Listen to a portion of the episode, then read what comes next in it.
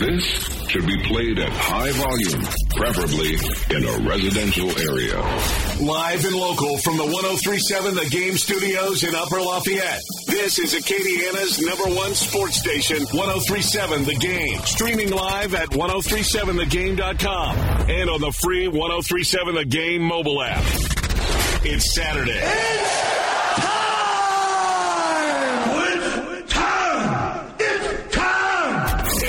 take a walk on the wild side. Get your Saturday started with an inside look under the dome with the world famous CD. Do you know who I am? I don't know how to put this, but I'm kind of a big deal. on 1037 The Game. And welcome everyone. It is Under the Dome with CD. Do not adjust your clocks because it's not a time where, you know, obviously we got, you know, daylight savings time and then the end of daylight savings time and you either spring forward or fall back. You don't need to adjust your clocks. Under the Dome with CD getting started around 10 o'clock this morning. Do not adjust your sets. We're here for one week only from 10 a.m. to noon. Then after next week, we're going to be on from 9 to 11 going forward. And I'm looking forward to it. And we got so much to get to. But of course, we are coming to you live from the beautiful palatial First South Farm Credit Studios. Baby, we're looking good. And appreciate you listening in, however you're doing so, be it through that old school FM dial, The tower of power, too sweet to be sour. I'm funky like a monkey. Sky's the limit and space is the place. Ooh, yeah. And hopefully you're getting ready for a great Saturday. Of course, appreciate you listening as well. If you're listening on the old dot com, the free mobile app, or better yet, if you're listening in through your favorite smart speakers, Amazon Alexa, Google Home, however you do so, and also appreciate you getting things going on a Louisiana Saturday at morning. Almost want to say afternoon. It's more 10 o'clock. It's more of a morning.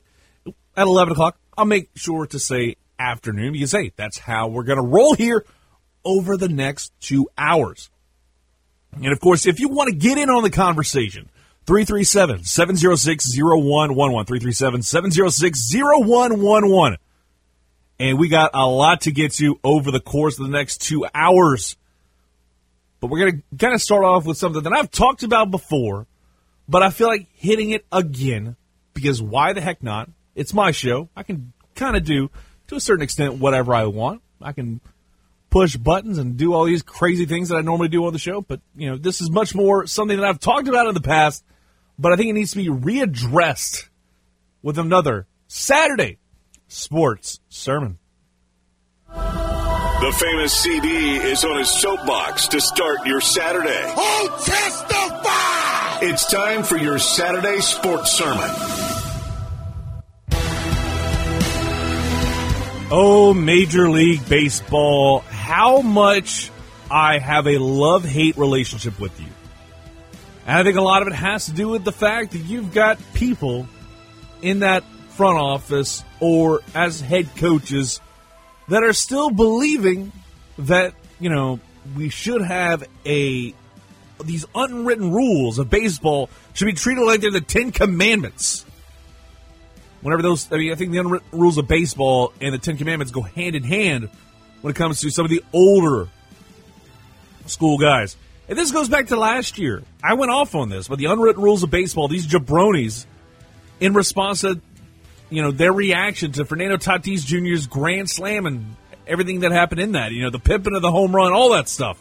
How they don't like it. How, I mean, the fact he was, oh, it's a grand slam whenever you're already well ahead. And if somebody, I mean, if somebody throws you something like that that you can't not pass up and just knock the hell out of, why not? I'm just going to come out right on Front Street and say it's time for the old fogies of baseball to get out of the way of progress and let these guys in the field just have fun. And of course, it all begins with Tony La Russa being absolutely incensed over the fact that Yermin Mercedes, the rookie DH, swung at a 3 0 pitch while facing Willians, and I'm probably going to butcher this name, Astudillo, a position player who threw a 43 mile an hour pitch. My arm will likely be shot to hell after, but I think I could sure as hell throw a little bit more than 43 miles an hour over the plate. And he sent that thing where many Dogecoin investors hope the price of that cryptocurrency went and lifted it to the moon. LaRussa said the next day, quote, with that kind of a lead, that's just sportsmanship or respect for the game or respect for your opponent. He made a mistake. There will be a consequence that he's going to have to endure within our family. It won't happen again, end quote. He made a mistake. No, he didn't. If you have somebody who's throwing, who's going 3 0, you never know if he's going to throw three straight strikes. More likely than not, it's going to be a walk. But if you have a pitch that's right up your alley, you're going to take that thing and lift it yard, especially if somebody's throwing a 43 mile an hour pitch. You're going to be saying gone forever because that thing will be gone. The thing went over 400 feet out of the park. And it boggles my mind that we hear there will be a consequence that he's going to have to endure within our family. It won't happen again. The next day, of course, you have somebody throwing behind Yermin. And I was like, what the hell's going on? Like, that's something that, like, again, I'm not a fan of the fact we get guys who are throwing at batters for, considering it basically in the world of pro wrestling, a receipt. And for those who don't know what a receipt is, basically, whenever people are a little bit too snug in the squared circle, somebody wants to give it, giving it back to them. I guarantee you, that's what this is. It's a receipt. It's making sure to, it's a payback for the fact you underwhelm on a lot of different fronts. It's like you hit a little too hard. You hit a home run on us whenever it's a 3 0 pitch. Apparently, these unwritten rules of baseball continue to be a thing. And I'm wondering, how did he make a mistake? The guy that was throwing pitches like that 43 miles an hour. That's the guy that should be reprimanded. And, you know, he was throwing junk balls.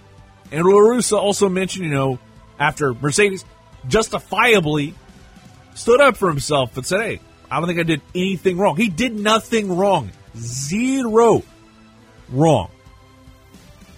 The guy was throwing the pitches, and it was junk balls. And LaRussa mentioned in response to Mercedes, saying that he's supposed to, quote unquote, respect the signs. I cannot get into the whole respect the sign stuff. Whenever you see something like that, you got to take your opportunity. You got to take your shot. And if you if you whiff on that, you know whatever it is, what it is, then take your walk after that. But come on, man, like let the people have their moment. Let them play. Because I feel like it's just the fact that the way the world is now, we see a lot of these, you know, older fans and these older baseball coaches like LaRussa, who, mind you, should be respecting the fact that you can't, the laws about driving while intoxicated. After all, you know, you did get busted for that not once, but twice. And you are a Hall of Famer baseball person, doesn't get you out of a DUI. And it just blows my mind. I've been a baseball fan for the bulk of my life, and I have my family to thank for that love. I've been a fan of it ever since I can remember. I think one of my first games ever was to go see the Astros in the Astrodome. Don't remember the final score or whatever. Don't ask me about that because I was like four or five. But I remember going to Astro. I'll tell you that. But when I continue to hear about these unwritten rules, it it hurts a little bit. It takes me completely out of the game because you've got bat flipping, respecting the signs, all this stuff. Old people continue to ruin a game that desperately needs younger fans to latch onto the sport. To a certain extent, I feel like the boomers of baseball just continue to turn off a younger ge- generation, a younger demographic. At the end of the day, if you're a major league baseball, if you're any major like sports league, you want to have younger fans involved in your product. You want to have a fan base dedicated towards your overall product. And I just absolutely have been flabbergasted at the fact that we get this amount of hatred about a like a guy hitting a home run off a 3-0 pitch and sending that thing to the damn moon. But I'll pause on the Saturday Sports Center. Looks like we got somebody on the 1037 The Game hotline. Let's see if it's actually a person or TV's Dylan just hitting us with the dial tone. Hey, how's it going? How's it going, man? Hey, what's up? You know, I'm 100% in line with you as far as unspoken spoken rules, but you know, uh, so uh, who who was who was the team that uh, pitched against Tatis, or or That that guy. Who was the other the other team? Uh, they were playing. It was, I believe. Let me see. Yeah, yeah, it was the Texas Rangers. So let, let me ask you this: If you put in a position player to pitch, aren't you basically conceding the game? Thank you. Holding out until the until the end of the game. Thank so you. why would you put? a Huh? No, thank you. That's that's the thing. It's the You're, position. you're conceding the game. So whatever you get, if you're going to be an idiot and have someone throw a 43 mile an hour lollipop, Yep. you get what you get. exactly. You know, I, I, I, this this infuriates me to no end. Just like the shift. If you shift on me and I bunt to the left side, that's your fault. Yep. Because isn't isn't shifting a a uh, strategic uh, competitive move against the other team? yes. So if they do a competitive move, you can't do a competitive move. That's idiotic. I'm going to bunt all day to the left until they get back to the left side. You know, all these unspoken rules. It's moronic, and it's it's it's just stupid. You know, and they got to get over it. Thank you so much for that take, man. Do not be a stranger. We want to get in, keep this going. But I, again, I appreciate the hell out of that take because that's kind of where I'm at. It's archaic, it's stupid, and you brought up the fact the position player. For the most part, the position player, whenever you do that, it's a lot like whenever you see, like for instance, the Saints a few years ago when they put in, you know, like the fourth string quarterback, whenever they were up like fifty to nothing against like the Indianapolis Colts that's a game where you're pretty much all right. We're phoning it in because we already have the game secured. It's either when you have the game well in hand or whenever you have no chance in hell of winning this ball game. In case in point, the Chicago White Sox that situation the other night. That's exactly what that was. It's pretty much, and again, the entire like narrative that's been built over the last, I'd say, few years about the unwritten rules of baseball is a dumb idea to begin with. And again, that was on a Monday. 16 to 4 was that final. 16 to 4.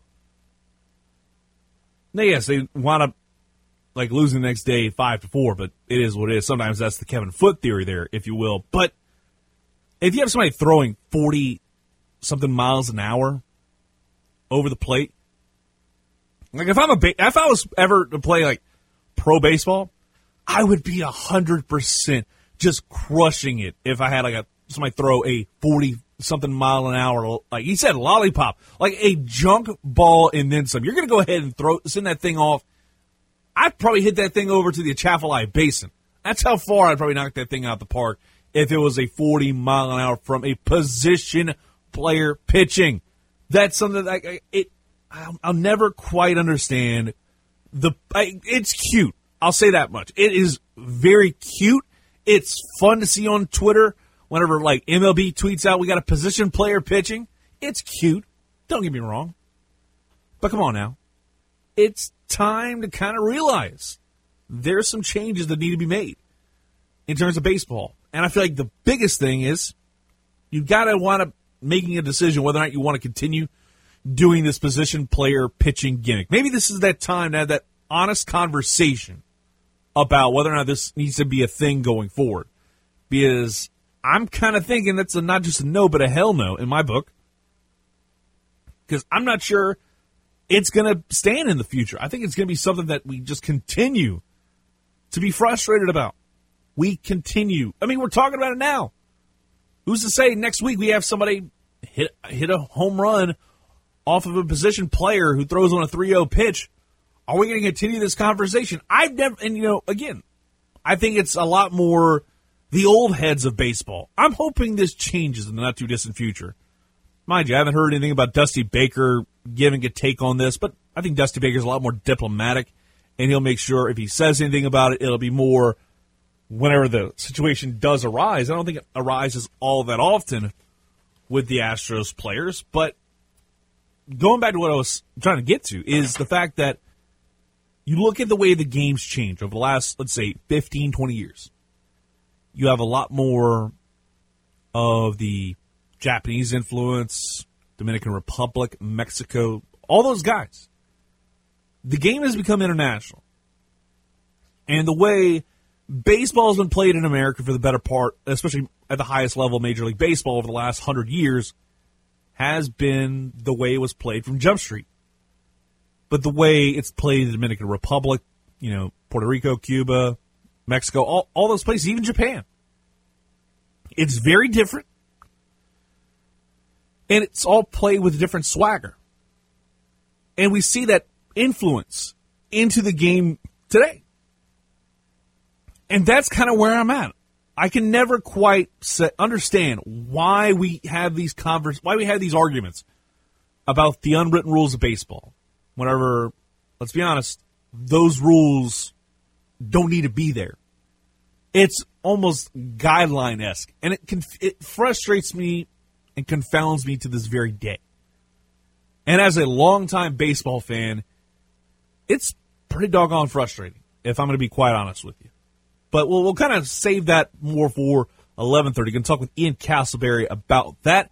But in about 10 minutes or so, we're going to talk with D. Orlando Ledbetter about the Atlanta Falcons and what's going on with that franchise with some of the changes, especially Julio Jones potentially going to be traded. We'll talk about that and more with D. Orlando Ledbetter at 10:30.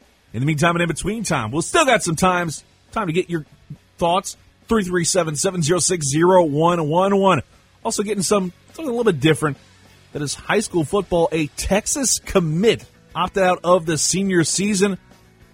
Disclaimer: If you want to go after this kid for opting out, this ain't the place to call. I'm just going to go ahead and say that on Front Street. Back after this on 1037 The Game and 1037TheGame.com.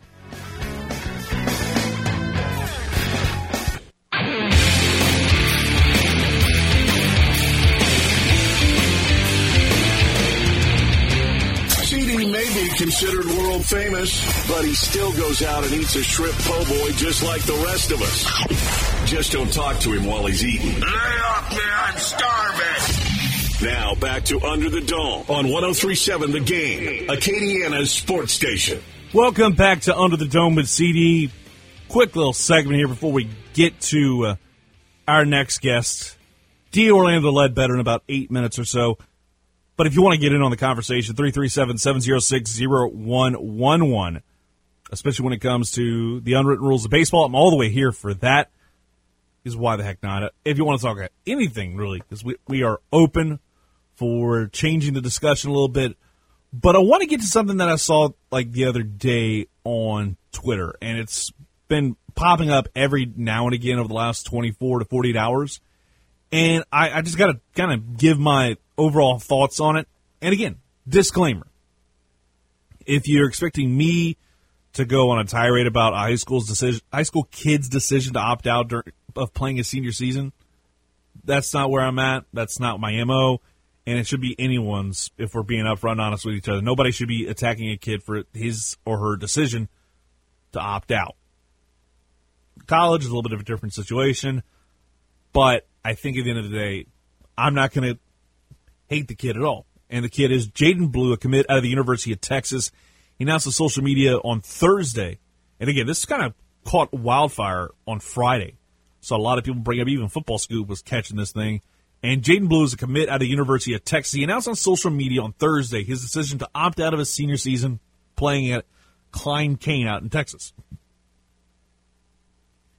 And this isn't, you know, some random player. Like this isn't some guy that was like a two, three star prospect. No, this is literally, according to 24 7 Sports Composite, he's the third best in the country in his position. Third best running back in the country, according to 24 7 Sports Composite. And he tweeted out, quote, after countless hours of evaluation, I have made the decision to forego my senior season of high school football. Football is a brutal sport, and the wear and tear associated with the running back position is undeniable. I plan to take this time to focus on my academics while enhancing my off the field training slash rehab regimen. This is a strategic and conscious effort to ensure that I'm prepared to perform at an elite level at the collegiate ranks during the 2022 season. End quote. Again, I'm not going to knock the young man for what was probably a very tough decision for any player to make, let alone him. But this could make for an interesting precedent that many big name players could follow the path set by him. Again, I'm not saying it's going to happen, but I'm interested to see if it is a trickle down effect because we saw it happen in the pros with a lot of the NFL players opting out, especially on the Patriots side of things. They opted out. I know a Kansas City Chief player opted out, but he opted out, I think, for a little bit of a different reason and a greater reason. While you saw college players opt out, just go ahead and focus on the draft. Case in point, Ja'Marr Chase, and later on the season, Terrace Marshall. The list goes on and on. I mean, half like the first rounders all opted out outside of, I think, the quarterbacks. Trey Lance, Justin Fields, Mac Jones, Trevor Lawrence, all those guys played. But it felt like every other pick after the first three all quarterbacks, it felt like every other pick you heard had to opt out for one reason or another. And I found that interesting. I'll just go ahead and put it that way. I don't know if it's going to continue into 2021, but it is intriguing. Let's go out to the 1037 game hotline for a second. Hello, you're on Under the Dome. Hey, buddy. Hey, how you doing? Hi. Nice to meet you. First things first, the rain has stopped. So, so thank God for that. Hell Um, yeah. I just wanted to touch base. Uh, it's my first time calling your show. My name is Chris from Breaux Bridge. And, um, you know, I'm a big Saints LSU fan. Wanted to touch base on a couple of, couple of little things coming up. All right, let's You know, a lot of us LSU, a lot of us LSU fans pull for, uh, pull for the players. Joe Burrow. What can we realistically expect from the uh, Bengal, from the Cincinnati Bengals in that division this year with Ja'Marr Chase and some of the other players, in your opinion?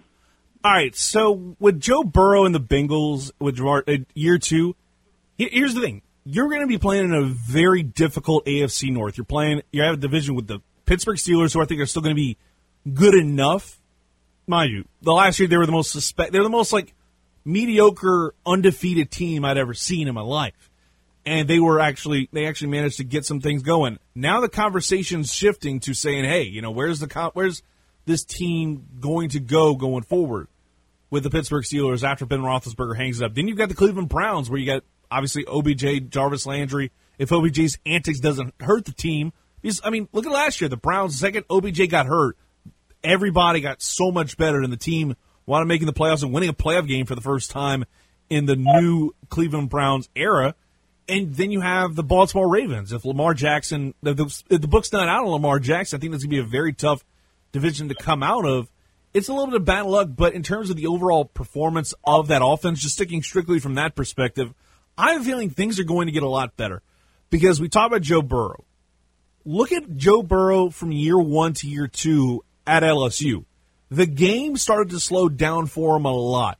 Before that injury, I think the game started to slow down for him a little bit. Obviously, the, he got hurt due to a poor offensive line. But what people don't fail to realize is, and it's something I've talked about before, is people got really upset about the fact they did not get a offensive lineman in the first round of the draft. Didn't get Penei Sewell like maybe they should have. But at the end of the day, the offensive line became a lot more improved once more guys came back healthy. Because beginning of the year, you saw a lot of guys that couldn't go early on. Now you're going to see these guys ready to go, and you have a fully healthy offensive line, and maybe you make a, make a couple of moves in free agency, get some guys to add some depth. The conversation changes towards this offense being a whole lot better, and I think the game's going to slow down even more for Burrow to where he'll be able to succeed. When it comes to the Bengals, I think they could be a second wild card team. It all depends on how if the steel if if Ben Roethlisberger gets hurt, the Bengals are almost guaranteed a spot in the in the AFC playoffs as a wild card team in my mind. And I think in the next couple of years, it's gonna be between. It's gonna be a very fun division to watch with like three young up and coming quarterbacks in Baker Mayfield, Lamar Jackson, and Joe Burrow. Yeah, I agree with you. I'm, I'm really excited to see uh, him reunited with Thaddeus Moss as well. And, Uh, yeah. Thaddeus Moss caught everything at LSU. You remember that? He caught everything, man. Oh no, I mean it's And, it- uh, it's LSU North over there because you you bring up Thad Moss, Ja'Marr Chase, and Joe Burrow. What about Tyler Shelvin, local product? He's over there too. Yes, yes. So, so that's going to be fun. And then, real quick, I want to touch base on on the Saints. You know, obviously, um, most people around here are Saints fans, and I'm a huge Saints fan too. So we're in the post Drew Brees era. We knew it was coming one day. Um, and Jameis Winston, you know, he's a veteran quarterback. Um, hopefully, he's learned a little bit to be a little bit more patient, not you know, not force as many throws. what do you? What do you? I'm. Uh, I'm gonna just hang up and listen and tell you all. All I have a great day. But what are you uh, kind of expecting right now from the Saints this year? And uh, thank you uh, for taking my call. Hey, I appreciate it, man. Don't be a stranger. I want to. I want to get some people, more people going on this here show, especially since we're moving. You know, it's not moving from a different station, moving to a different time frame. Instead of from 10 a.m. to noon, it'll be 9 to 11 going forward, taking over the old unprompted spot. But I'm going to say this about the Saints, and I'll, I'll kind of just do a little TLDR type thing. Too long didn't read if you don't know what Reddit is. I'm going to kind of give you the, the cliff notes because I've got a guest coming up in a minute. But when it comes to LSU, I absolutely love, uh, excuse me, the Saints. Listen to me. What am I doing? But when it comes to the New Orleans Saints, I think they have every opportunity to make the postseason.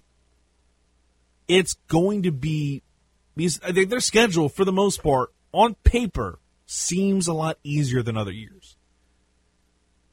NFC South, I think it's the only team you really got to worry about on paper is going to be the Tampa Bay Buccaneers because they've got all their starting 22 back.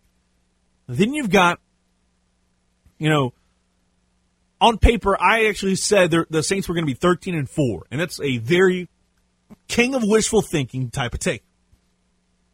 I think the Saints are going to go 13 and 4, make the postseason, not get a bye, but they'll make a, make the postseason. I think they'll wind up splitting splitting the series with the Buccaneers. And I'll also throw in, I think the Saints still wind up winning the NFC South when it's all said and done because I think this I think you'll see Tampa Bay slip up at certain points, especially if maybe Antonio Brown's antics become a little bit too much. I'm not sure if it's going to, but I'm going to be 100% intrigued about that. But and when it comes to Saints, I think they, there's so much potential there. And I'll say this about Jameis. He's going to have a leash on him, but I think he's going to overcome that. Because I guarantee you, if Drew Brees throws about, let's say, 3,500 to 4,000 yards on the season and has a ratio that's at least somewhat respectable. Like, not, not 30 30.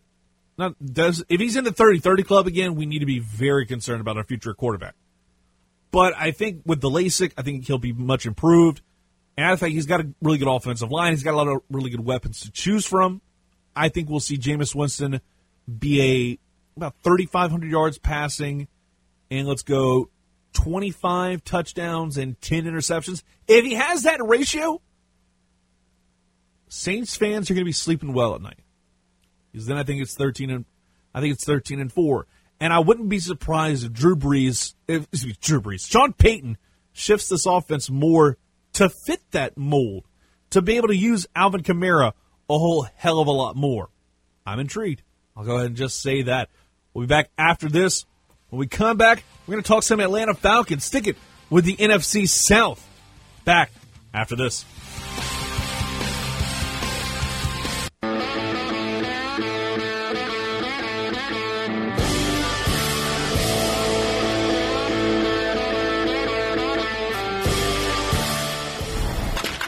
Sports talk radio shows go up to 10 on the amp, but Under the Dome with CD goes one higher. Why don't you just make 10 louder and make 10 be the top number and make that a little louder?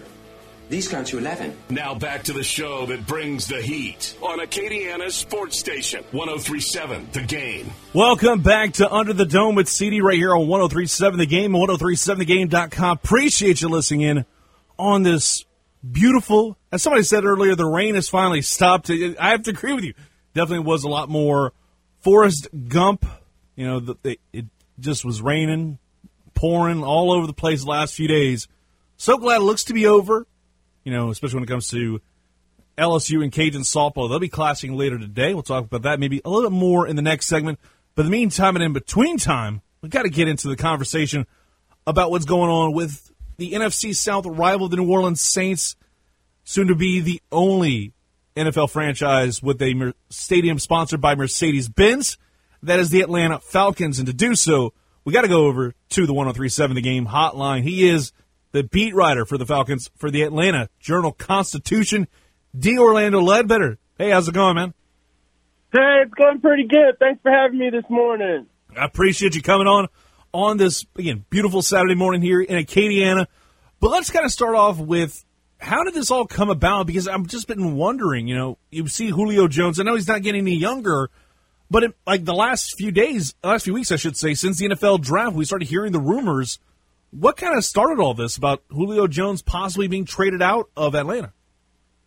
Yeah, the uh, uh, new general manager Terry Fontenot came from the Saints. Uh, went on the local uh, team's flagship station. We've been trying to get him to interview uh, with us, and those requests were denied. And he went on his uh, own station and started talking about, um, you know, looking at all their alternatives because of their salary cap situation. He pointed out that, and then later when talking to the media, he pointed out that they have to look at all their options, and they were listening to calls for Julio, and that they weren't necessarily shopping Julio. You know, they wanted to play that semantic game with it.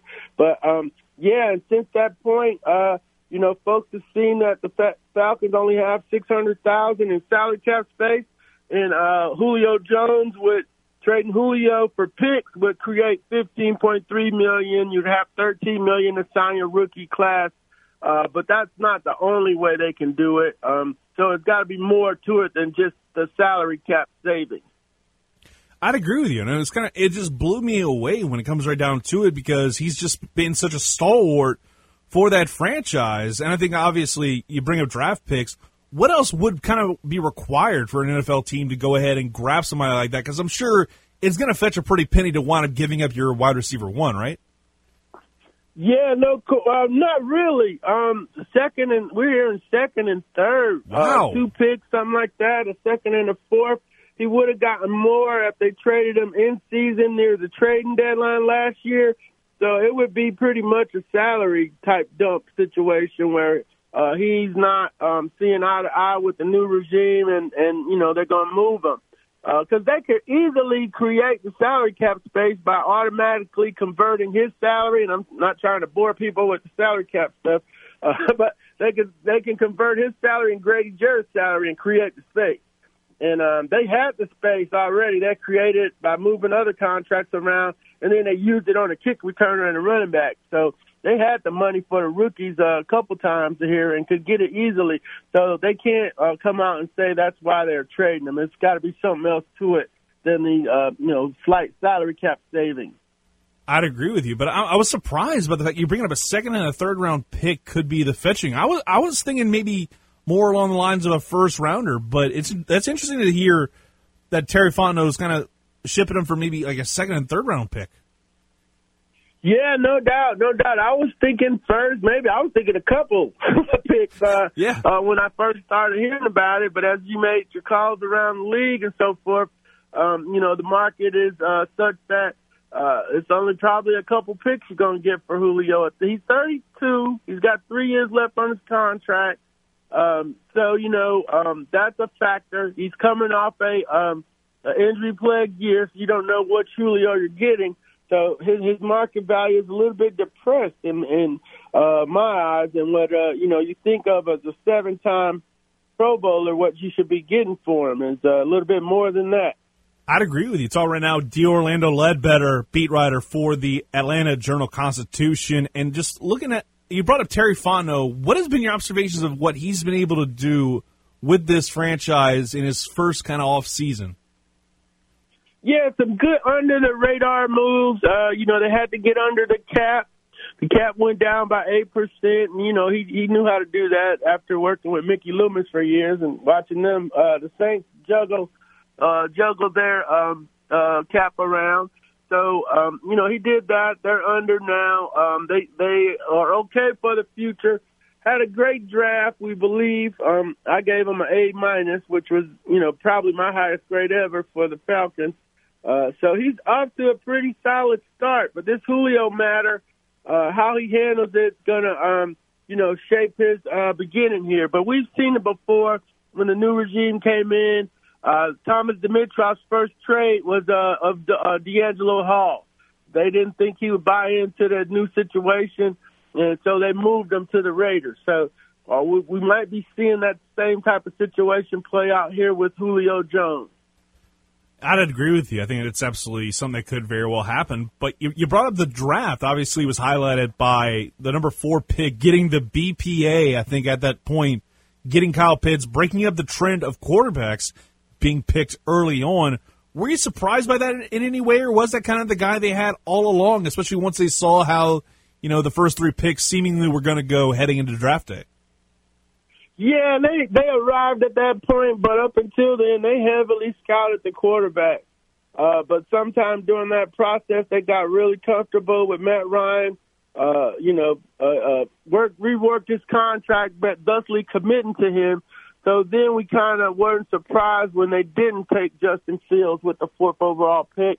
Um, you know, some people said they had Trey Lance rated higher. So, uh, but but the pick was their guy at four. They turned down the uh, deal to go back to seven with Detroit because um, Pitts would have been taken by Miami at six under that scenario. So they stayed there and took their guy and then moved around the draft and got a couple linemen and four defensive guys for for uh, for the rebuild on that side of the football. And you were talking about, you know, we were talking about quarterback just now. It's like, did I? Because obviously, you know, Matt Ryan's not getting any younger, and he's definitely kind of been hit quite a bit over the last few years. Even after you know they've made the last few years, the Falcons have made a lot of moves on the offensive line to help give him some help on that aspect how much longer do you think he's going to go for? Because obviously he's 36 years old, and we're seeing Tom Brady. Seemingly he's going to play football till he's 50. Like, how long do you think he's going to hang around for? Yeah, he's trying to play to his 40s, but um, he's kind of, uh, you know, we kind of matched his uh, career arc with that of Philip Rivers, and I think Philip started to decline around 38 and uh, hung around for a couple years, and you know, didn't look good on some Sundays at, at 39 and 40 for him. So I'm thinking he's got two more good years, and then we might start seeing a decline.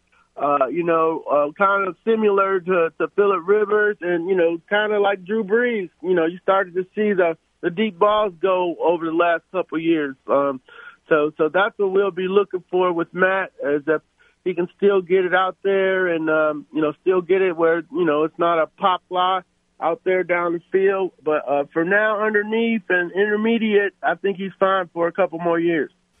I'd agree with you, but I'm intrigued to see how it's going to go because it felt like maybe with this, with the fact that you had such a deep, you know, 2021 quarterback class where you had again five quarterbacks getting drafted, I was kind of surprised because I had like a pretty early mock draft. I was kind of leaning more towards the Falcons going quarterback instead of going for Kyle Pitts because it just felt like, you know, maybe it's time to find somebody that's going to be underneath Matt Ryan in the event things change because outside of after Matt Ryan, you don't have a whole lot of faith in, you know, those backups, right? Yeah, no doubt. It's AJ McCarron, uh, former uh, Alabama guy. Did did pretty good when he got in the playoffs for the Bengals that one year, but I mean he's been in Texas, uh, Houston the last couple.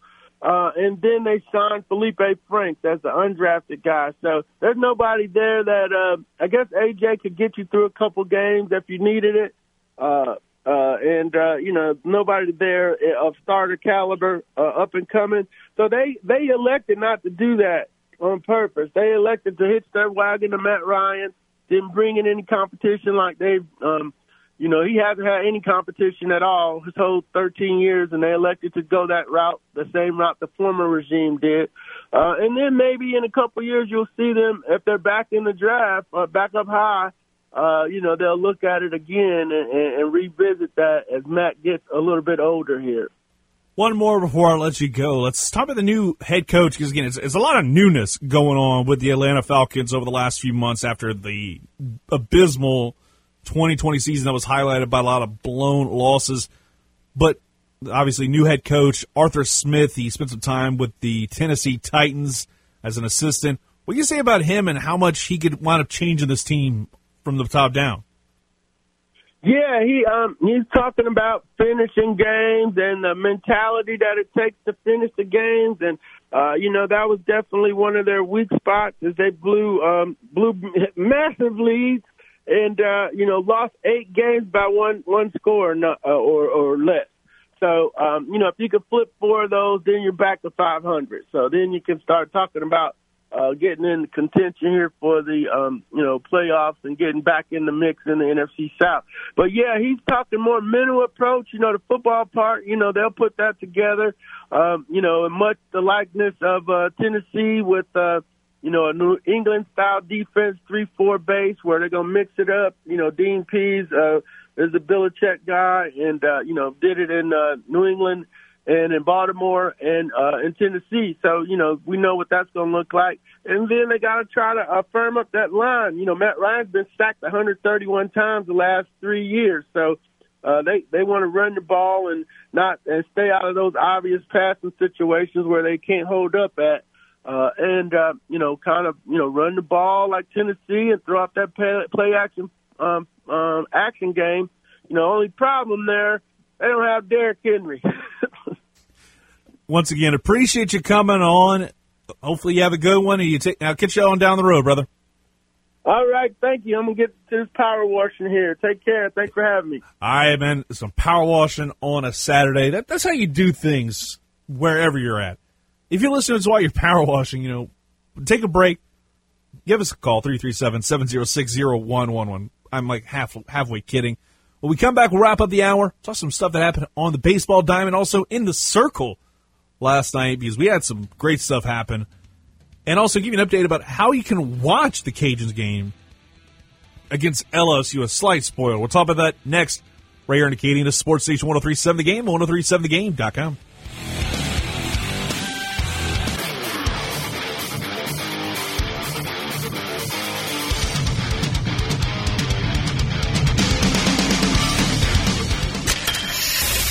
preps to the pros and everywhere in between. I gave it a, uh, a 10. A 10. Let's get back under the dome with the world famous CD on Acadiana's sports station 1037 The Game. Welcome back to Under the Dome with CD right here on Acadiana Sports Station 1037 The Game, 1037thegame.com. And boy, oh boy, was a wildly entertaining Friday night in the world of baseball, both in the collegiate level and also the pro level. And we're going to kind of get things started looking at LSU baseball. Came away with a huge, much needed, well deserved win last night in 13 innings. I was blown away when I saw that. When I saw, I was like up all night, like keeping tabs on. I want to see what happened with LSU, what's going on with LSU, how things go with them.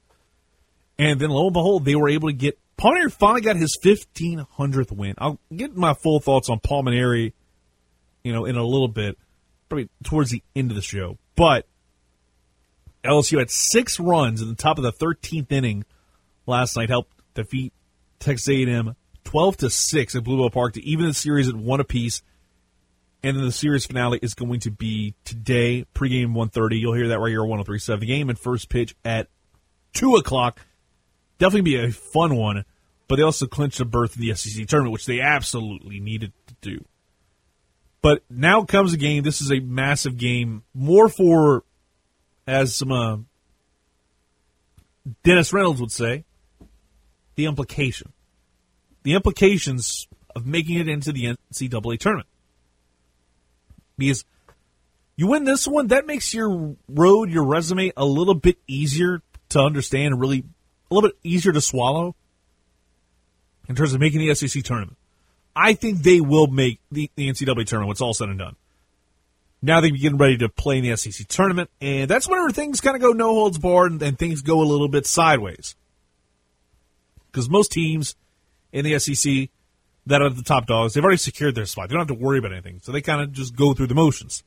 LSU never really does. Even no matter where they're at, they're always going to wind up saying, "Hey, let's go ahead and try and improve our resume as much as humanly possible. But at the end of the day, for the most part, a lot like what we saw with college basketball this year, LSU just needs to get a win in the worst way possible after what's happened with that team over the last couple of weeks or over the course of the season, playing a very tough schedule. I think their RPI bails them out very much. Meanwhile, LSU softball, they came away with a really good win, ten to two in just six innings of work over McNeese State, dominant from Jump Street.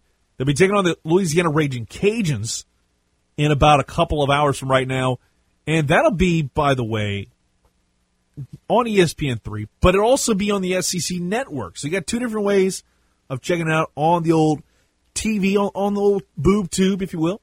Hey, why not, you know, listen to LSU baseball and then watch LSU and UL softball square off. That's going to be a very fun ball game, to say the very least. And of course, the Cajuns had a very unusual ball game against George Washington. This was an absolute pitcher's duel and then some. 11 inning, 1 nothing walk off win thanks to Carly Heath, an RBI double in the 11th as a pinch hitter. It was impressive, and we got to get uh, the thing that just interests me going forward is how does Summer El- does Summer Ellyson pitch? Like, what's her pitch limit going to be? Because she already pitched five innings in the regional opener after Kandra Lamb almost had a perfect game going into the seventh, but Lamb allowed a single, and then you know Glasco pulled her. Went six innings. Makes me wonder how things are going to go the rest of the way, because that's been a big bugaboo for the Louisiana Raging Cajun softball team. Largely relying just on one pitcher, but we're out of time in hour number one. Hour number two coming up next. Right here on 1037 The Game, 1037thegame.com.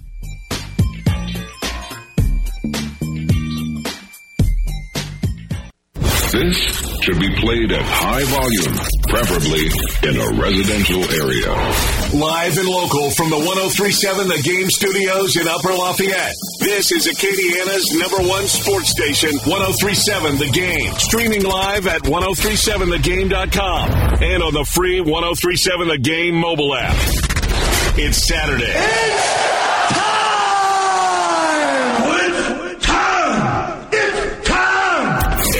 take a walk on the wild side. Get your Saturday started with an inside look under the dome with the world famous CD. Do you know who I am? I don't know how to put this, but I'm kind of a big deal. On 1037 The Game. Hey, good afternoon, everybody. Hopefully, you have a great one so far. Hour number two of two sweet hours here underway. You listen under the dome as per the use, and I appreciate you listening in. We're coming to you live from the First South Farm Credit Studios. This worldwide. And of course, we appreciate you listening in, however you're doing so, it through that old school FM dial. He has the tower power. He is too sweet to be sour. He is the rap master. There is no other. There is no equal. The man.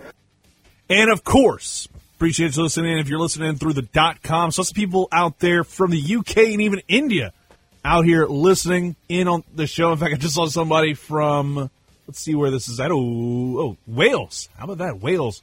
More power to you. We won't talking too much Man United, so maybe, you know, this is a different time. Things are hitting different on a Louisiana Saturday afternoon. Appreciate you.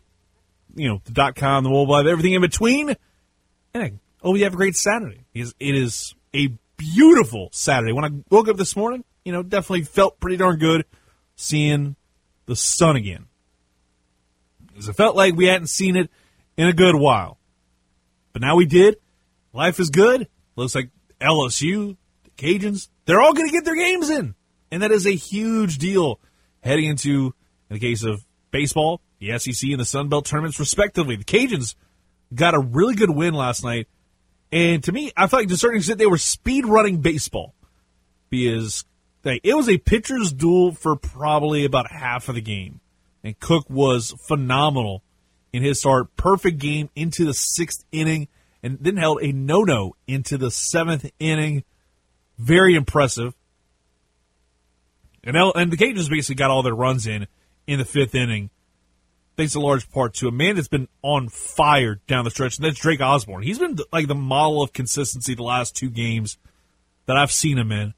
Nothing short of impressive. Hopefully, Cajuns they'll have the rubber match today, four o'clock, and they'll try and clinch a series because I think they they aren't able to clinch the Sun Belt West anymore. I know I think UT Arlington already has secured that at this point, but that's something that's huge. And again, I'm looking forward to seeing how the Cajuns do later today. Meanwhile, we got LSU. They're looking to take the rubber match today to help them further prove their point and deserving of being, you know, the leader in the clubhouse when it comes to the SEC tournament and being able to get into the NCAA tournament. I think that's the most important thing. Because you can't kind of put all your eggs in one basket, and that one basket being the SEC tournament, and you make a run. Case in point, what happened with the LSU Tigers in basketball a couple months ago? Because that team deserved to be ranked a lot higher.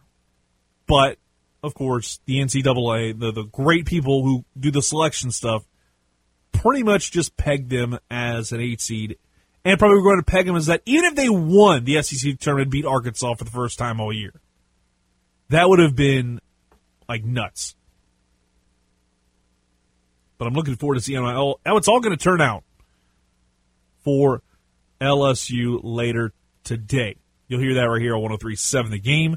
Pregame 130, first pitch, 2 o'clock. And then we got the Houston Astros. They got it done. They had a hell of a performance. But then, you know, I'm going to call him Adios Garcia because he told the ball adios in the 10th inning with a two run blast to walk it off. Absolutely just disheartening. Adios Garcia. That name is definitely going to be ringing in my ears. Excuse me, it's a three run blast. I forgot about that. Sending in Willie Calhoun and Joey Gallo, not Joey Callow. Or uh, I was watching my cousin Vinny the other day, and that's I. Every time I see that name Joey Gallo, I think about the my cousin Vinny, which is like one of the five movies. I was talking with David Grove about this off air yesterday. That My Cousin Vinny is a movie that if it's on TV, you bet your bottom dollar I am sitting down to watch this movie. I've seen it a million times. I just need, uh, bottom line, I just need to get to the scene when Marisa Tomei's like getting the cross examination about her credentials. That's the perfect scene. Like that is an amazing, and the movie itself is really good. The way it's portrayed, the way it's like the accuracy of the movie is scary good. But enough about that. We're gonna have Ian Castleberry come on in about you know 20 minutes or so. In the meantime and in between time, the phone lines are open 337 706 0111. 337 706 0111. And I want to get to Tim Tebow because I am full blown conspiracy laden here on Acadiana Sports Station lately. I think the biggest conspiracy theory of them all is Tim Tebow. He is 100% deserving of a lot of heat. That's not because of anything that he said or, or his beliefs or what have you. No, this ain't, this ain't about that. This is sheerly about him being a guy that's got a spot on an NFL roster right now he's getting paid the league minimum. Everybody was getting all bent out of shape and whatnot, saying, you know, Kaepernick doesn't have a job and whatnot. I can understand some of the frustrations, but at the same time, this is very different. And add the fact that I'm almost certain, and people can call me and tell me I'm wrong come, let's say, like early August, late July. Let's say late August and Tim Tebow's not Tim Tebow's not going to be on a 53 man roster. He's 30 something years old, trying to do something he should have done 10 years ago to prolong his NFL career. Now I got that out there. If he wanted to prolong his NFL career, he should have got the mind. He's got should have gotten the mindset out of his head about the fact that he was going to be an NFL quarterback. Because I think Tim Tebow would have worked better as a tight end if he had been a little bit younger. Everybody was saying that since he was in the Senior Bowl. I remember like reading some reports about his Senior Bowl performance. Everybody's like, he's not going to translate that well in the NFL if he performs like that. And lo and behold, he did not. He did not. And it's amazing to think that we are going to be talking about the Jacksonville Jaguars possibly having him on the team. I don't think he's going to be. Think about it. What's one way to drum up interest from a fan base in the state of Florida. You get one of the biggest names out there that everybody's been wanting to have on their franchise for years. And that's Tim Tebow. Like I tell you right now, like people are obsessed, and it's like Chet Yoder levels of, of obsessed, if not more, about Tim Tebow. In fact, NFLShop.com, I believe this was yesterday. Tim Tebow jerseys were the top sellers, like top five sellers of Tim Tebow wearing the number 85 jersey, going about $119 a pop, which, by the way, I remember back in the day, you know, NFL jerseys were like $70. Now they're like 120 bucks. Man, the price of inflation has changed a lot in my day, but I'm looking forward to seeing how things go with Tim Tebow. I'm hoping to be wrong here, but I am seriously thinking that Tim Tebow is not going to wind is not going to be a long term player. He is going to be a guy that's in the 53 man, not going to make the 53 man roster. It's all about building up and basically it's a work. It's it's all to drum up interest about a Jacksonville Jaguars team that hasn't been good in a good while. Add that they got Travis Etienne and Trevor Lawrence. People want to drum up interest, and it's also a favor because Urban Meyer is his guy. Let's go over to the 1037 The Game hotline. Hello, you on Under the Dome. Hey, what's going on, CD? How you been? I've been good, man. Been good. How about you? Oh, doing good. This is Neil in Branch. Neil, what's up, brother? Listen, not much, brother. Hey, listen, I heard you talking about uh, about Tebow and this whole Jacksonville signing. Can we please recognize the genius behind this move from Urban Meyer? He saw what happened to his boy Nick Saban when he went to Miami and he tried his he tried to test out the waters in the NFL for himself, and he absolutely fell on his face with a bad move of taking Culpepper over Brees, and we all know how that worked out. Yeah. This was a brilliant move to take the pressure off of a rookie quarterback that doesn't have to deal with the onslaught of the media because it's all focused on a guy who is Yep. not even a quarterback. He's a third string tight end. And a guy that, that- like you just said, probably won't make the roster. But the interest is totally off of Trevor Lawrence. The pressure is away. He went out in the draft and got his boy Etienne to back him up. Somebody that he's used to handing the ball off, somebody that he's used to having chemistry with. This was a brilliant move by Urban Meyer. Thank you, Neil in Branch. That is an amazing take. Appreciate the call, man. We're going to kind of keep this thing moving because it looks like somehow, some way, we got two calls in one segment. Never in a million years would I thought that'd be possible, but it is what it is. Let's keep it going. Hello, you're on Under the Dome. All right, that was Dylan. Damn it. Hope you're enjoying the state sale today, brother. Hopefully you're enjoying the sta- state sale today. I can't speak today for whatever reason. But anyways, Tim Tebow is without a doubt going to be a guy that's not under a 53 man roster. He's got so much potential to be a. I, I'm amazed that Tim Tebow was even thinking about this to begin with. Let's go ahead and try this again. Looks like we got somebody else on the line. The phone line's blowing up, all because Tebow Mania is running wild. Hello, you under the dome. Hey, can you hear me? I can hear you. Yeah. Wait, wait, had you just called because it, it it had dropped? Well, I didn't. I just tried to call back Okay. in, but I wanted to talk college football. Oh hell yeah! a Let's, little bit. let's go. I was going to ask you that uh, first matchup this season between Georgia and Clemson. Do you think the winner of that game becomes the new number one t- ranked team? Uh, I know. I think Oklahoma and Alabama w- are rated ahead of both those teams, who I think are three and four. Uh, Georgia and Clemson.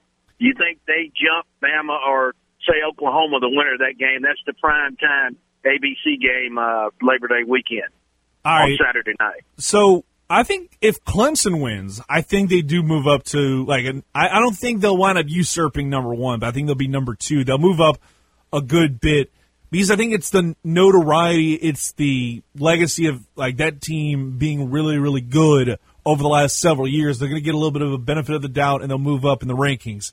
If Georgia wins, I don't think they move up into the top two. I think they'll move. They'll they'll stay where they're at because if, I think they're going to have to prove that they can be a model of, of consistency. Of course, it's the post Trevor Lawrence era for Clemson. I'm intrigued to see how that's going to go. I I know we'll probably find out what, the, what a preseason top 25 poll really looks like in the next couple of months. And in fact, we're only like 90 days away from the start of the college football season, and I cannot wait for it. Especially you bring up Georgia Clemson.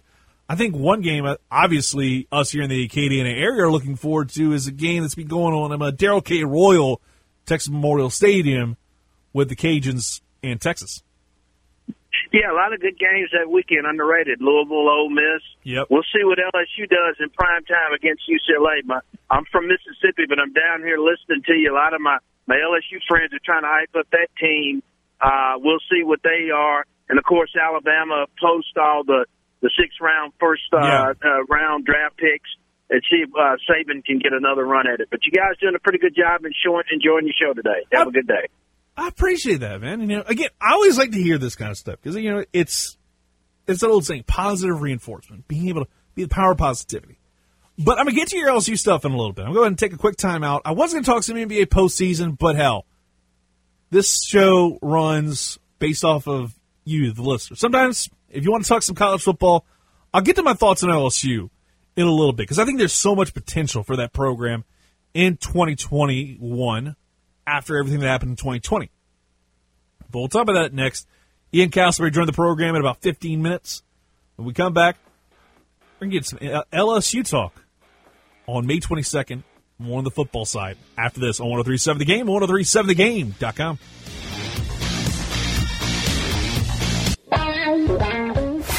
the Dome with CD is a show for all the degenerates out there. You make your rules, and we will break them. Let's get back to the famous CD, who will break it all down for us. Hey, and welcome back to Under the Dome with CD right here on Acadiana Sports Station. Feeling good on a Saturday because, hey, why the heck not? It could be summertime. And of course, you know, that means baseball season, full swing, full gear. And we got all kinds of great stuff up for grabs right now in the Rewards Club. And we also gave away something really cool yesterday. Got to give a shout out, a special shout out to one listener that wound up winning the Astros weekend getaway to go see next weekend. Those Houston Astros take on the San Diego Padres in Mike George. Congrats to him for winning this thing. In fact, told me it was his birthday weekend. So, brother, you've pretty much like Dr. John talks about the right place, wrong time. You picked the right time to enter in the rewards club today at 1037thegame.com. And you entered in to win something really cool. And hopefully, you know, if you haven't entered in the rewards club yet today, what in the world are you waiting for? We got all kinds of great stuff that is available for you to enter in for a chance to win. And that includes a $500 Visa gift card as part of the Dad Doesn't Need Another Tie sweepstakes. He says it's well past time to show your dad how much he means to you by not giving him a tie because $500 can buy a lot of ties, but buy something really, really good. As part of the Dad Doesn't Need Another, another Tie sweepstakes powered, powered by Cajun Gun and Gear. There we go. Now I'm going to be able to talk again. But again, $500 Visa gift card you can score for your pops by simply signing up today in the clubhouse at 1037thegame.com. It's free to enter, free to join. Won't spam you with a bunch of emails. Just get in on the action today. As the dad doesn't need another tie sweepstakes powered by Cajun Gun and Gear and 1037 The Game, Acadiana's sports station. I'm going to get to my LSU thoughts right now because, well, why not? Got a question about it. I'll go ahead and get into it right now about the Louis, about LSU, where I see them standing. I really need to relook at the schedule just in terms of win loss record. Probably do that more in the months of June and July. I'll start previewing that team a lot more. I'll actually be able to do more of a deep dive. But just in terms of bowling ball and my expectations for LSU, it's eight and four. That's their like bar they've got to jump over. And here's the thing. I have said for a while, if LSU can't get it done here, it's going to be a big deal. Like this is that year where Ed Orgeron's either gotta win, like, and get back to the level of expectations of LSU fans. That's like not if they're like seven and six, uh, seven and five, excuse me. If they're you know somewhere along those lines, seven and five, six and six, even. I think Ed Orgeron's gone. Add the fact you got everything else going on behind the scenes. This is a big year for LSU in terms of the future, LSU's got to get it done. I'm not saying they need to be the national champions again, but they need to prove to a lot of people that they are still going to be a team to watch. They're still going to be a team to talk about as a potential contender. I'm not saying they're going to win, but they need to tr- prove to a lot of people that they're a contender because there's a lot of teams, especially in the SEC West, that may be getting better. I think Lane Kiffin, his offense is going to get a little bit better as as the season rolls on. Texas A&M, Arkansas got markedly better last year. They actually won some games in the SEC. They won a lot of games they were supposed to. They've gotten better. Texas A&M, they're they're knocking on the door of being a markedly improved team. Auburn, it's Auburn. Like they will always be a team that can be a thorn in your side. You also got your every year SEC East team you'll be playing forever in a million years. Florida. You mean to tell me Florida isn't a team that's just like you're like nervous about? And that's not even bringing Mississippi State. I mean, hopefully, you know, Mike Leach and crew can get it done in year number two. But I'm not necessarily sure. I don't know a damn thing about that team right now. Because after the whole KJ Costello thing, there's no holds barred, brother, when it comes to that team. Because you allowed 600 plus freaking yards through the air on a guy that wound up just being a UDFA, an undrafted free agent in the NFL, and had that one shining moment that disappeared after that. So for me, the bar has to be eight and four. I think every year that's the bar for the most part. It's you you get basically jump over that, and you stand at eight and four. Coach O gets a stay of execution. He gets to stay around for a little bit longer, an extended stay. He gets to see that thing delayed a little bit, and then of course, if the whole Title IX investigation and all that stuff kind of leads to him leads to a little more heat on him, then I think he's gone because of that. But in terms of the actual on the field play, if he falls below that eight and four mark, that's kind of where I think things lie with him in his future at LSU. I hope he can stick around, but the odds of that happening to me right now, very much slim to none, and Slim's kind of leaving the building at this point. But if you have some opinions on that, 337 706 0111. We have it on Ian Casselberry in about five minutes. Talk about what's going on with the MLB, maybe some thoughts on the unwritten rules of baseball, like I talked about at the beginning of the show. But in the meantime and in between time, let's get into what's going on with the PGA Championship that's going on right now. And I gotta say, I'm blown away by who is in the leaderboard and who's the leader in the clubhouse heading into round number three. Because of course yesterday was today's moving day, and Louis Oosthuizen he is at 500 tied with. I'm not gonna say he's my favorite player because I think you know Rory, Brooks, Koepka, those guys, and you know Dustin Johnson, they're all you know up there, and like I'm gonna root for these guys. But Hefty Lefty being at five under, tied for the lead, heading into day three. I'm all the way here for it, to be honest with you. Give me this, man. I absolutely love the fact that we got him in that tied for first situation. Of course, I'd love to see DJ in it, but he's not. Is what it is. He got booted out. Sam Burns would have been fun too, but Sam Burns had to withdraw to a back due to a back injury. But man, it's gonna be really fun to see how that leaderboard does shake out over in the PGA Championships. I'm not. I. I it's weird. And, you know, Kevin Foot and I and somebody else, Dan McDonald, we got in a conversation about it because it's very weird to think about the fact you that the PGA Championship going on right now.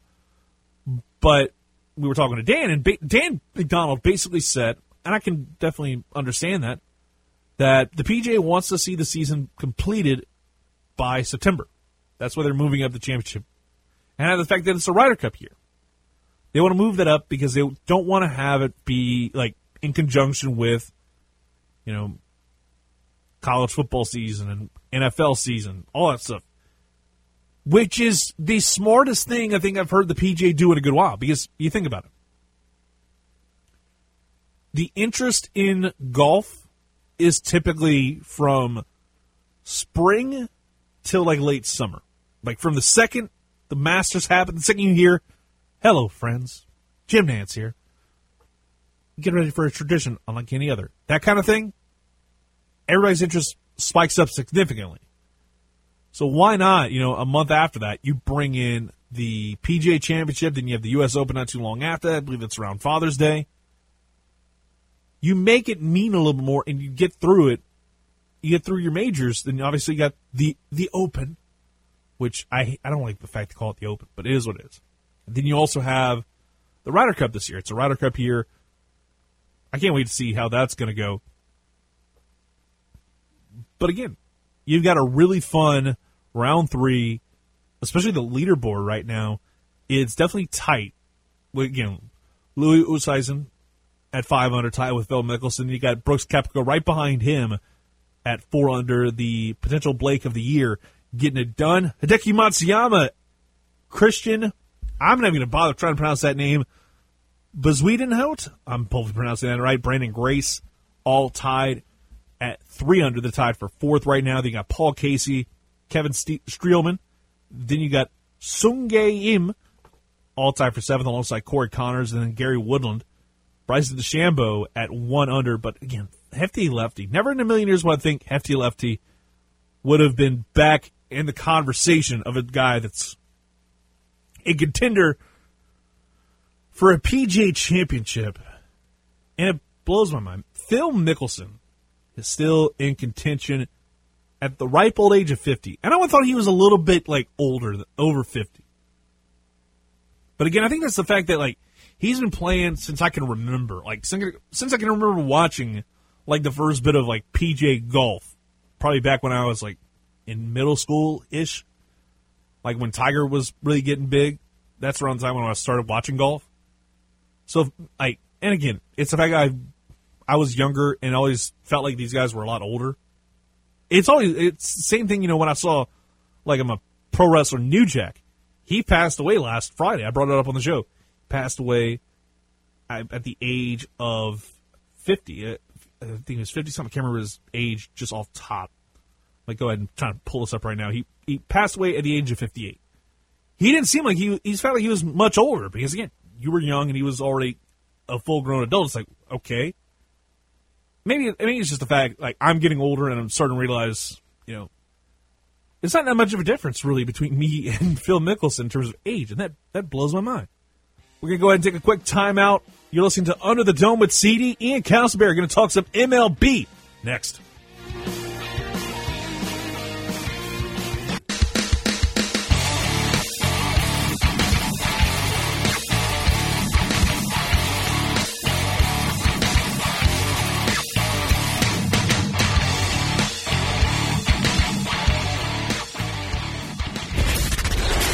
Numbers don't lie because when you listen to Under the Dome with CD, your knowledge of sports increases by 141 and two thirds percent. And they spell disaster for you as sacrifice. Now let's get back to the genetic freak of sports talk on Acadiana's sports station 1037 The Game. Welcome back to Under the Dome with CD right here on Acadiana Sports Station 1037 The Game and 1037thegame.com. Hopefully, you have a great Saturday afternoon. Coming to you live, as always, from the First South Farm Credit Studios.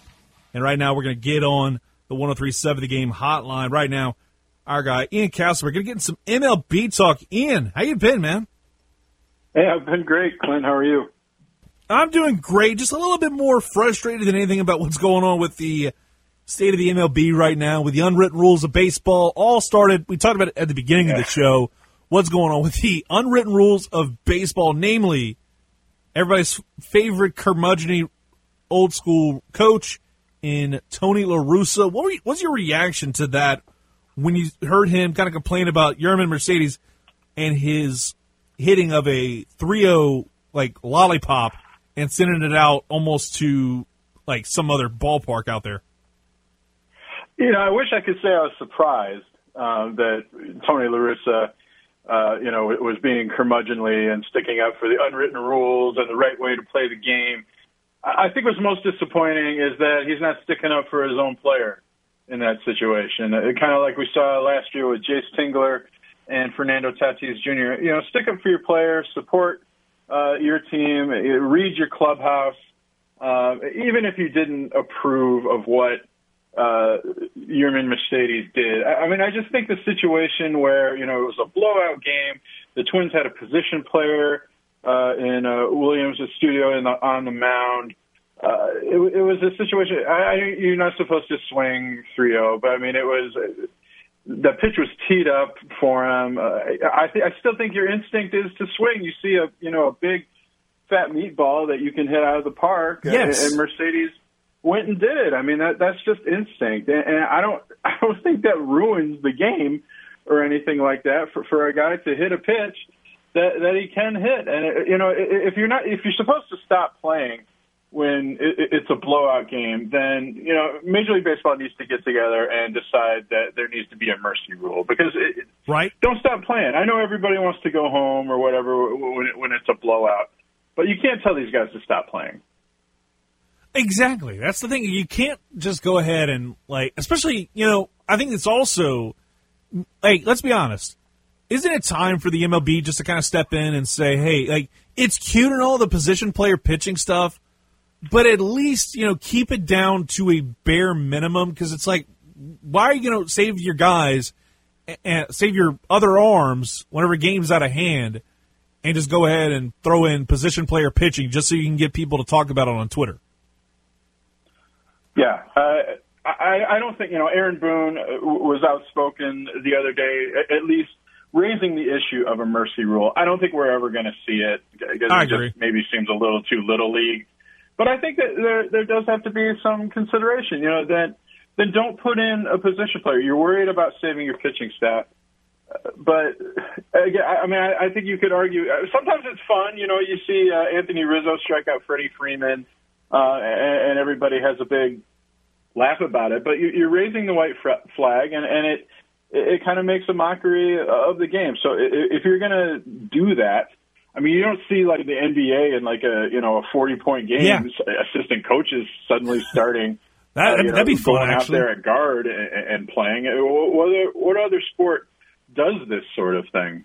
No, it's absolutely ridiculous that we see this stuff happen. I think it's time, like, unless you like had some experience in the past and you know beyond the high school level, I'll say, then you can say, hey, like you'll have a you'll have a designated position player that can come out there in like a garbage time type situation. I think that's what the MLB needs to do with the situation going forward because it's it's been bugging me like the la- and, you know for a while, and I think this kind of exacerbated it. And then you have Tony La Russa saying, you know, he didn't respect the signs, and he he didn't he didn't follow the unwritten rules. He never he never said it in that term, but it's pretty much implied that oh wait, you know, if you don't play by these rules, you're gonna get some some blowback, and getting blowback from within your own team was the, probably the most frustrating thing of it all.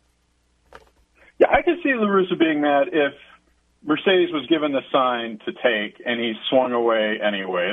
You know, maybe you can make an argument there's a little bit of insubordination and, and respect uh, authority uh, and so forth. But I just think this unwritten rule stuff, it doesn't do anything for the game. Uh, it, it gets us arguing about it, uh, but it, it's it's discussing baseball for all the wrong reasons, uh, rather than, you know, Shohei Ohtani, for instance, the Angels uh, slugger and pitcher, is having an outstanding season. He's got leads Major League Baseball with 14 home runs.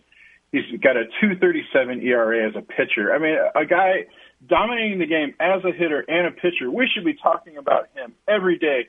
Instead, we're talking about this garbage. Uh, you know, uh, Tony La Russa sitting on his porch sh- shaking his fist. I mean, I think in some ways people were, were ready for something like this with La Russa because it was just such a bizarre circumstance for the White Sox to hire him. And, and there was, I I think, baseball people and the media were just waiting for the first opportunity for La Russa to look like an old man who's out of touch. And La Russa obliged by, Yeah. by doing this. And I think, uh, you know, we're all running with that storyline. Exactly. Talk around Ian Casselberry, part of Awful Announcing right now on 103.7 The recent the Game. And, you know, we were talking about the Chicago White Sox. They've pretty much been leaders in the clubhouse from day one in the AL Central, and everybody's kind of pegging them as number one in their latest rankings. That's like MLB.com, the Four Letter Network. A lot of other people have put the Chicago White Sox firmly at top. Are they the real deal, or is this too early to be like Denny Green and crown them? I think it, uh, they are the real deal. I, I mean, going into the season, it looked like they had an outstanding pitching staff, and we've seen uh, the likes of uh, Lucas Giolito and Carlos Rodon, who had a no hitter this year. Uh, Dylan Cease, Lance Lynn's having a great season. So they have an outstanding starting rotation. They signed the best closer available in free agency in Liam Hendriks. They have uh, Tim Anderson, Jose Abreu, the reigning uh, MVP, and even with some injuries like uh, Luis Robert, uh, losing him. But I think the, the White Sox certainly are for real. I don't think this is just a, an early surge, uh, but they are certainly helped by, I think, one of the biggest surprises so far of this MLB season, in how bad the Minnesota Twins are. I, I picked the Twins to win the AL Central. I thought they had a little bit more pitching than the White Sox, but the Twins have been abysmal. They're 16 and 28. They're even behind the Tigers in the AL Central. Just how bad this team has been is a shocker. And I think if we continue to see that, if, if the Twins can't compete with the White Sox, they're going to run away with, with the division. I know the Indians are right there, and they do have some outstanding starting pitching, but ultimately, I think their offense uh, falls short. And this could pro- this will probably be the biggest uh, division margin. The White Sox will win by the most of the three divisions in the American League. I'd agree with you. I think when it comes right down to it, the Minnesota Twins have underwhelmed. I think it's a big reason why we're seeing the Chicago White Sox be at the top of that division. But you you brought up something else I want to kind of get to. The no hitter. We are in May 22nd of 2021, and last I checked, we have six official no hitters. Keyword official no hitters, tied for the most of all time, mind you. We'll we'll, we'll get to the the seven inning no hitter in a minute, but do you think the no hitter is good for baseball right now? It's not good in how frequently it's happening. I mean, this is still a, a special, singular achievement in baseball. You know, it's other than the perfect game, of course. It, it's the best a, a pitcher can do in an individual performance on the mound. But it, it seems less special when you have one a week or you have one on you know consecutive nights like you did this past week and it, it also it feeds into the notion of offense being down in baseball. You know, there's so many strikeouts now. The ball's not put in play. Guys aren't hitting for a high average anymore, and it's made baseball pretty boring to watch at times because you do get, you know, what they call those three true outcomes. You know, you get a, a home run, a walk, or a strikeout, and that's not good for baseball. I, I think what, what's also a little bit of a concern is as you look at the pitchers who have thrown no hitters this year. I mean, we're not seeing guys like Trevor Bauer and, and, and Clayton Kershaw, uh, the guys that you typically uh, associate as dominant pitchers. You know, the likes of Wade Miley, uh, Spencer Turnbull for the Tigers, who's having a good season, but I don't think anybody would call him a dominant starter. You have guys who are, are you know, pitch to contact and get guys to miss, don't necessarily blow them away, which I think speaks to how how much of a problem hitters have putting the ball into play. You know, there's so much emphasis now on uh, launch angle and exit velocity and lifting the ball. Uh, rather, you don't just see a, a guy content, you know, to, to hit a ball really hard into the gap for a, a double anymore. It's a, it is a concern, uh, but I, I think it feeds into a, a bigger story uh, in Major League Baseball.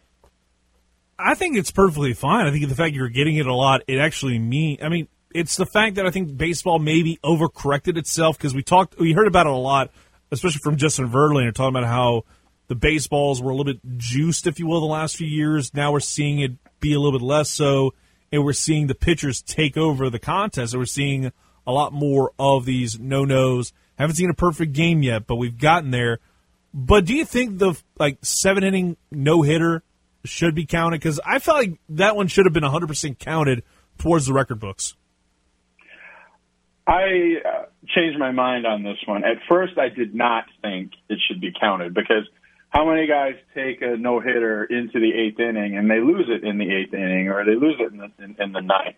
You know, getting uh, 21 outs as opposed to 27. I mean, that, that's a that's a big difference. However, the if the rules of the game state that a doubleheader game is played seven innings and a pitcher pitches those seven innings and doesn't allow a hit, unless the game went to extra innings, Madison Bumgarner pitched the minimum amount of innings he was allowed to pitch. You can't if, if he's only supposed to pitch seven innings and he doesn't allow a hit, then it should be considered a no hitter. Go ahead and put an asterisk next to it if you need to, and point out the fact that yeah, he only pitched seven innings as opposed to nine innings for for most uh, major league no hitters. Uh, but I do I do think that should be counted, and I'm glad that you know you and many others point out the fact that you know it, it's it's been six no hitters, but it really it's seven.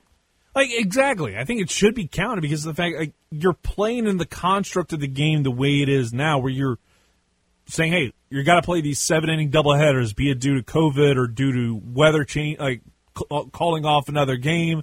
So why not count that? If it's a game that gets called off in the seventh, and it's a no no, and it was supposed to be a full nine inning game. Obviously, that won't count towards the record because that game would have been called off due to something else out of your control. But if it's a seven inning doubleheader, I think that's where the debate goes into play. Yeah, uh, if, if those are the rules that are established, that Major League Baseball says you play seven innings in a game that's in a doubleheader, then that, that's that is pitching or that is playing to the rules of the game, and that's exactly what Madison Bumgarner did. Talking now, Ian Casselberry. Let's flip on over to the Houston Astros for a minute because they've been looking pretty darn good as of late. Last 10 games, they've, they've won eight of the last 10, and they've won five straight series, including the most recent series against the Oakland A's. They lost the first game against the Texas Rangers last night, but you got to think that this team is maybe exceeding expectations. A lot of it has to do with the fact of their offense being like way ahead of schedule. Yeah, I mean, before the season, uh, had we had a chance to talk about it, I, I did pick the Oakland Athletics to win the AL West because I thought maybe they just had a, a slight advantage in starting pitching, but it, acknowledging that the the Astros had a far superior lineup, and, and it was going to be a very close race because of that. And, and we're we're seeing, you know, yeah, the Astros are, are hitting the ball really well. Yuli Gurriel has really come on. Jose Altuve has shaken off what looked like an early season slump. Kyle Tucker has been outstanding uh, to the point where you know it's no surprise that the Astros let George Springer go in free agency. And I think for the Astros to be playing this well when they've had starting pitching injuries, obviously Justin Verlander out, but we've also seen uh, Jose Urquidy, uh, Jake Odorizzi suffer from injuries as well. I think you have to be scared if you're the Oakland Athletics and think, wow, uh, the Astros can definitely improve, and you wonder if the, the if Oakland, uh, not to say that they've plateaued, but can they play much better than they have been? Where I think as you, uh, you look at the Houston Astros, especially from a pitching standpoint, I think there is definitely room for improvement. And, and they're already uh, outstanding. I mean, 242 runs scored. That's second in Major League Baseball. They've allowed 178 runs, which is fourth in the American League. A uh, plus 64 run differential. That's the third best in Major League Baseball. So, so even though they're a half game behind the Athletics right now, I mean that, that's what almost a, a virtual yeah. tie. Uh, I think you have plenty of reason to be optimistic if you're an Astros fan. Um, not only that for them to win the AL West and dominate, but as we talked about with the, AL Central being so weak, the Astros are going to make the postseason, whether it's as a division champion or a wild card, because I think only one team's going to come out of the Central, maybe two teams uh, out of the American League East. So to me, the path just looks wide open for the Astros here. We brought up the Oakland A's. All right, 30 seconds. Do you think the Oakland A's move to Vegas? Yes, I do. I think that there have been so many problems uh, with Oakland uh, with, with, with that Bay Area. Uh, I think the Giants, you know, will prevent a move to San Jose or, or Santa Clara or something like that. Uh, Las Vegas isn't a great market uh, for Major League Baseball in terms of TV or whatnot, but I think to, to move to some place that is really excited to have Major League Baseball, I think, yeah, and Las Vegas looks like like the heavy favorite right now. Ian, thank you so much for coming on, my man. We'll talk to you down the road and enjoy the weekend. Hey, looking forward to it. Thanks for having so much for having me on, Clint. All right, Ian, take it easy. That was Ian Casselberry. You can follow him on Twitter at Ian Cast if you want to get the latest on baseball and also a bunch of nerd stuff as well. Appreciate him coming on the program. Back after this one final take, and we're going home. Back after this on 1037 The Game and 1037thegame.com.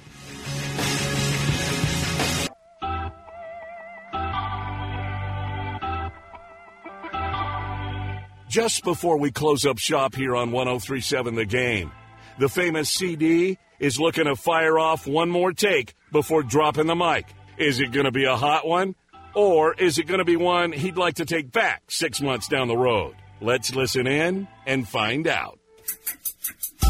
Last night, a head coach that's been in the business for a long, long time reached 1,500 wins. And that coach's name? You guessed it, Paul Mainieri. He wins, and then everybody bops him over the uh, is like still degrading the man. Like it's absolutely insane. And again, it further proves why LSU fan base just continues to boggle my mind. It makes me wonder why they are fans to begin with. Why are you hating on a man that's got 1,500 wins, just secured a spot in the SEC tournament, and has gone through probably the worst couple years of his life? And I feel like, again, I have no inside source on this. But I think Paul Mainieri rides off in the sunset on his own terms, barring anything out of the ordinary. He doesn't deserve this hate he's getting. He's just had an incredibly tough schedule. The SEC baseball landscape has been like insane this year. You got Arkansas, Vanderbilt, Tennessee, even Mississippi. I mean, Mississippi State. We didn't even bring them up. Those four teams alone are absolute monsters in the league. But apparently, you've got to dominate even with a very tough division you're you're dealing with in the Sun in the SEC West. Listen to me, not the Sun Belt West. But I still don't understand the hate. I understand that people aren't a fan of the fact they've been underwhelming the last like couple of years. But there's no reason to just immediately be like, "Oh, hey, if he, it's time to get rid of him, time to move on." Paul Mainieri's been doing a pretty damn good job over the last few years, and then you know, if he sticks around, I'm sure a lot of guys underneath him aren't going to stick around. At least that's my opinion. But we will be back next week, not from 10 a.m. to noon. No, no, no. 9 to 11. We're moving 9 to 11 going forward after this week. And we'll talk to you then. Under the Dome with CD is D O N E. Talk to you later.